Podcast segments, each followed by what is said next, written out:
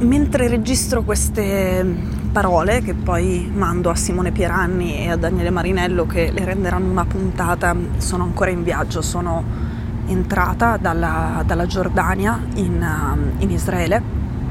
Ho iniziato ad organizzare questo viaggio sabato mattina, ma i voli per Tel Aviv sono stati cancellati. Sapete che oggi è stato colpito dai razzi di Hamas anche l'aeroporto Ben Gurion di Tel Aviv, quindi arrivare in aereo era diventato impossibile, avrebbe ritardato molto la partenza e sono passata via terra. Sono ancora in viaggio, non ho ancora raccolto delle storie qui, ho chattato durante il viaggio con un ragazzo che è sopravvissuto a una strage e con la madre di una ragazza che era a rave party nel sud di Israele, vicinissimo al confine con la striscia di Gaza, che non la trova e non sa se sia tra i 260 morti che sono stati trovati lì dove si teneva la grande festa, oppure se sia stata rapita e se sia prigioniera di Hamas dentro la striscia di Gaza.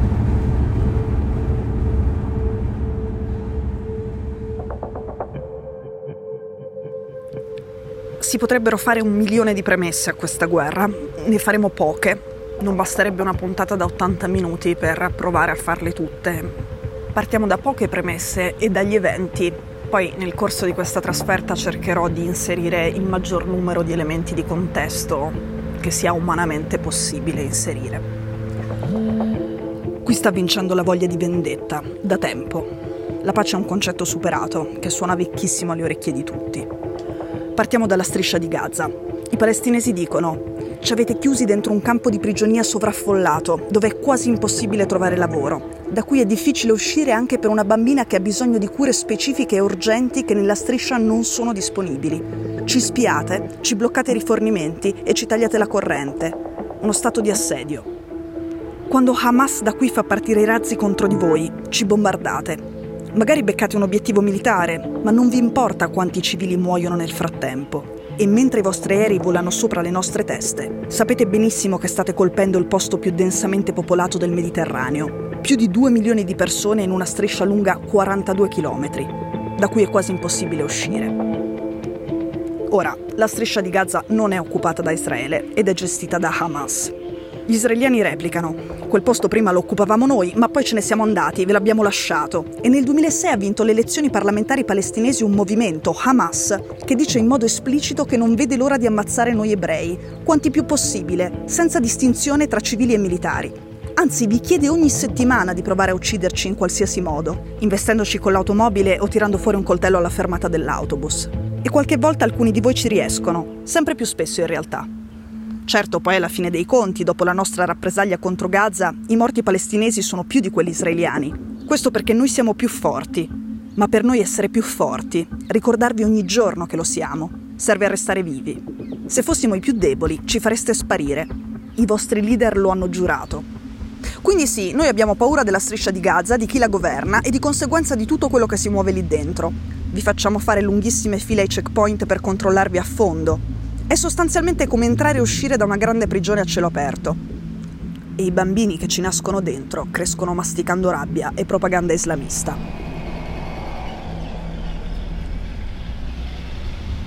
Ora, predicare e praticare l'uccisione di ebrei a caso fa parte della dottrina di Hamas da quando Hamas esiste. Questo dato, nello specifico, non è la conseguenza di un governo israeliano di estrema destra zeppo di suprematisti e neanche dei pogrom dei coloni durante il quale è stato ammazzato un diciannovenne palestinese pochi giorni fa. Hamas lo aveva sempre detto che voleva uccidere gli ebrei, soltanto che non c'era mai riuscito bene come sabato.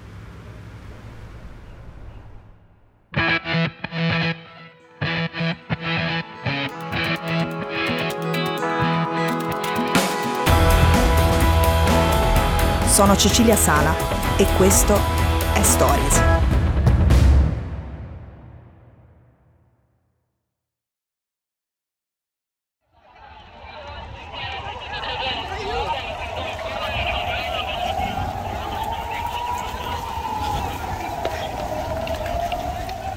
Sono le sei e mezzo di mattina a Sderot, a Beri, a Reim. Siamo nel sud di Israele, vicino al confine con la striscia di Gaza.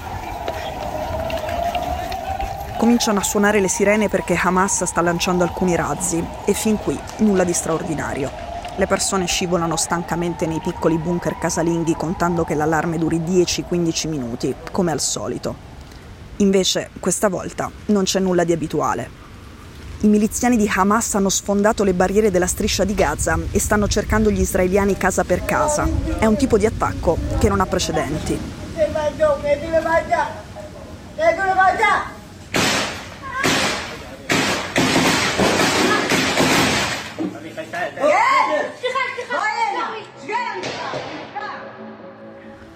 Ora, non so se chi ascolta questo podcast frequenti Telegram e quindi se a voi capiti di vedere ancora dei massacri non censurati.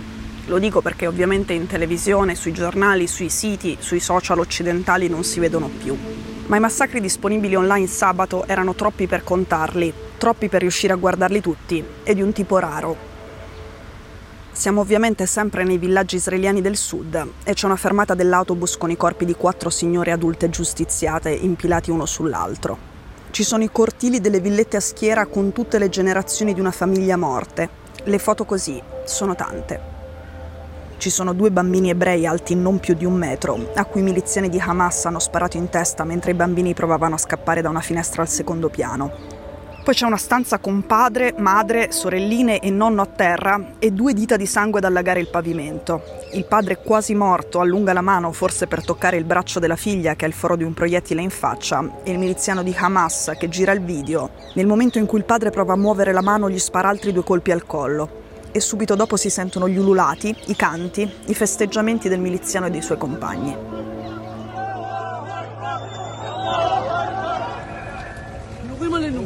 Poi c'è una strada piena di auto.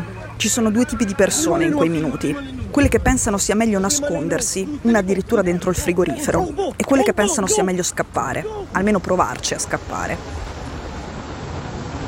La strada è piena delle auto di quelli che hanno tentato di fuggire.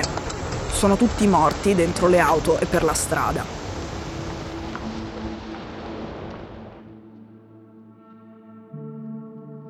L'unica sopravvissuta di questo, che è uno dei tanti massacri, è una ragazza che si chiama Esther, che ha raccontato che lei è corsa fuori dopo aver discusso anche con dei suoi familiari per decidere se fosse meglio tentare di nascondersi o tentare di scappare. È salita sulla sua auto, si è lanciata. I miliziani hanno sparato a quello che era in coda davanti a lei. È partito il clacson perché la testa del morto è caduta addosso al volante. A quel punto lei era bloccata, ma un altro ragazzo le bussa al finestrino e dice vieni con me, vieni sulla mia auto, ti porto via io. Lei sale, l'auto è parcheggiata due auto davanti alla sua, corrono via, ma anche il ragazzo che è alla guida di questa macchina viene ucciso. Tutti verranno uccisi, tranne lei che si appoggia e si sporca del sangue del ragazzo morto che aveva cercato di aiutarla e fingendosi morta riesce a sopravvivere, i miliziani se ne vanno e lei aspetta l'arrivo delle ambulanze.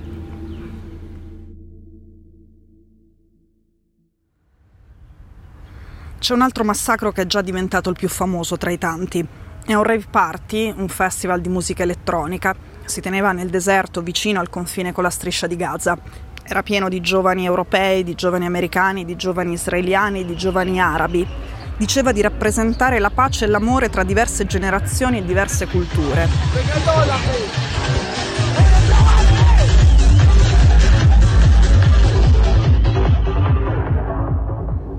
Miliziani di Hamas sapevano che c'era quel rave party e sapevano che ci sarebbero finiti dentro e sapevano che avevano tanti civili da uccidere, tutti insieme, comodamente radunati in un posto solo.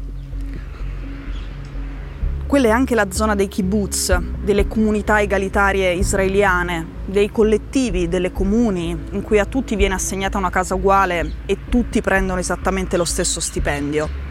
Sono posti pieni di israeliani di sinistra, di attivisti per i diritti palestinesi tra gli israeliani. Ci sono moltissimi di loro tra i morti e tra gli ostaggi, ora che stanno venendo fuori piano piano i nomi. C'è anche Vivian Silver, che è una donna di 74 anni israeliana molto famosa, famosa perché ha dedicato la sua vita ai diritti dei palestinesi, perché portava le medicine ai bambini di Gaza, perché si batteva perché potessero funzionare gli ospedali di Gaza. Stesso discorso vale per Chaim Katzman, che era un sindacalista e un attivista piuttosto conosciuto.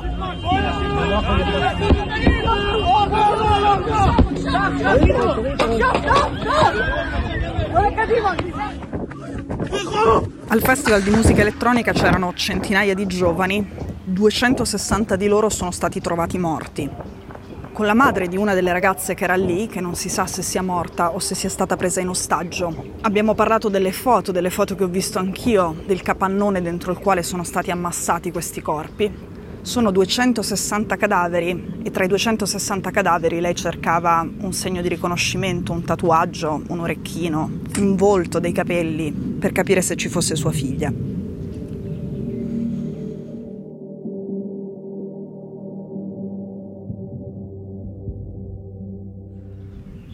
Ora, tutti questi civili morti, più di 700, non sono un incidente, L'operazione di Hamas non puntava ai militari, ai soldati e poi per sbaglio si è imbattuto in dei civili o puntava ad un'auto che pensava essere occupata da dei poliziotti, li ha uccisi e invece poi ha scoperto che erano persone comuni. È successo l'esatto contrario. Hamas ha assaltato prima le basi militari e sterminato i soldati che c'erano dentro. Ne ha decapitati alcuni. Non so se vi sia mai capitato di vedere tagliare una testa con un coltello a me non era mai capitato di vederla dai tempi in cui queste cose le faceva lo Stato islamico.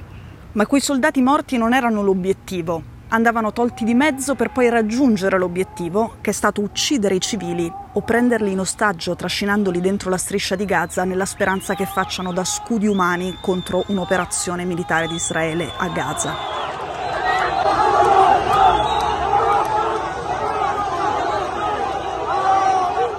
Una delle ragazze che partecipava al festival, una ragazza tedesca di 30 anni, è riapparsa nella striscia di Gaza, portata in parata nuda per le vie della striscia come un trofeo. Un'altra ragazza che invece lei sì è una soldatessa israeliana, è stata catturata in un video girato sempre dentro la striscia di Gaza, la si vede con una macchia di sangue enorme sull'inguine, che è il segno inequivocabile di uno stupro.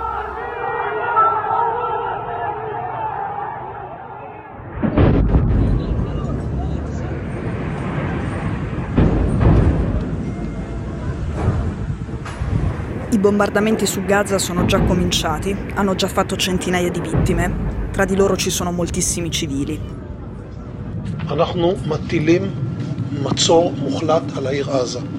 Oggi il ministro della difesa israeliano Gallant ha detto ho ordinato l'assedio completo di Gaza.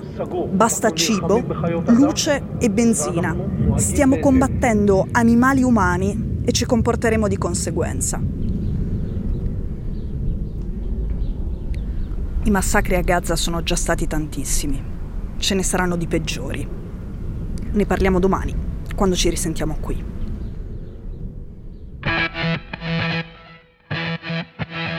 Stories è un podcast di Cora News prodotto da Cora Media. È scritto da Cecilia Sala. La cura editoriale è di Francesca Milano. In redazione Simone Pieranni. La sigla e la supervisione del suono e della musica sono di Luca Micheli. La post-produzione e il montaggio sono di Daniele Marinello. La producer è Monica De Benedictis. Le fonti dei contributi audio sono indicate nella sinossi.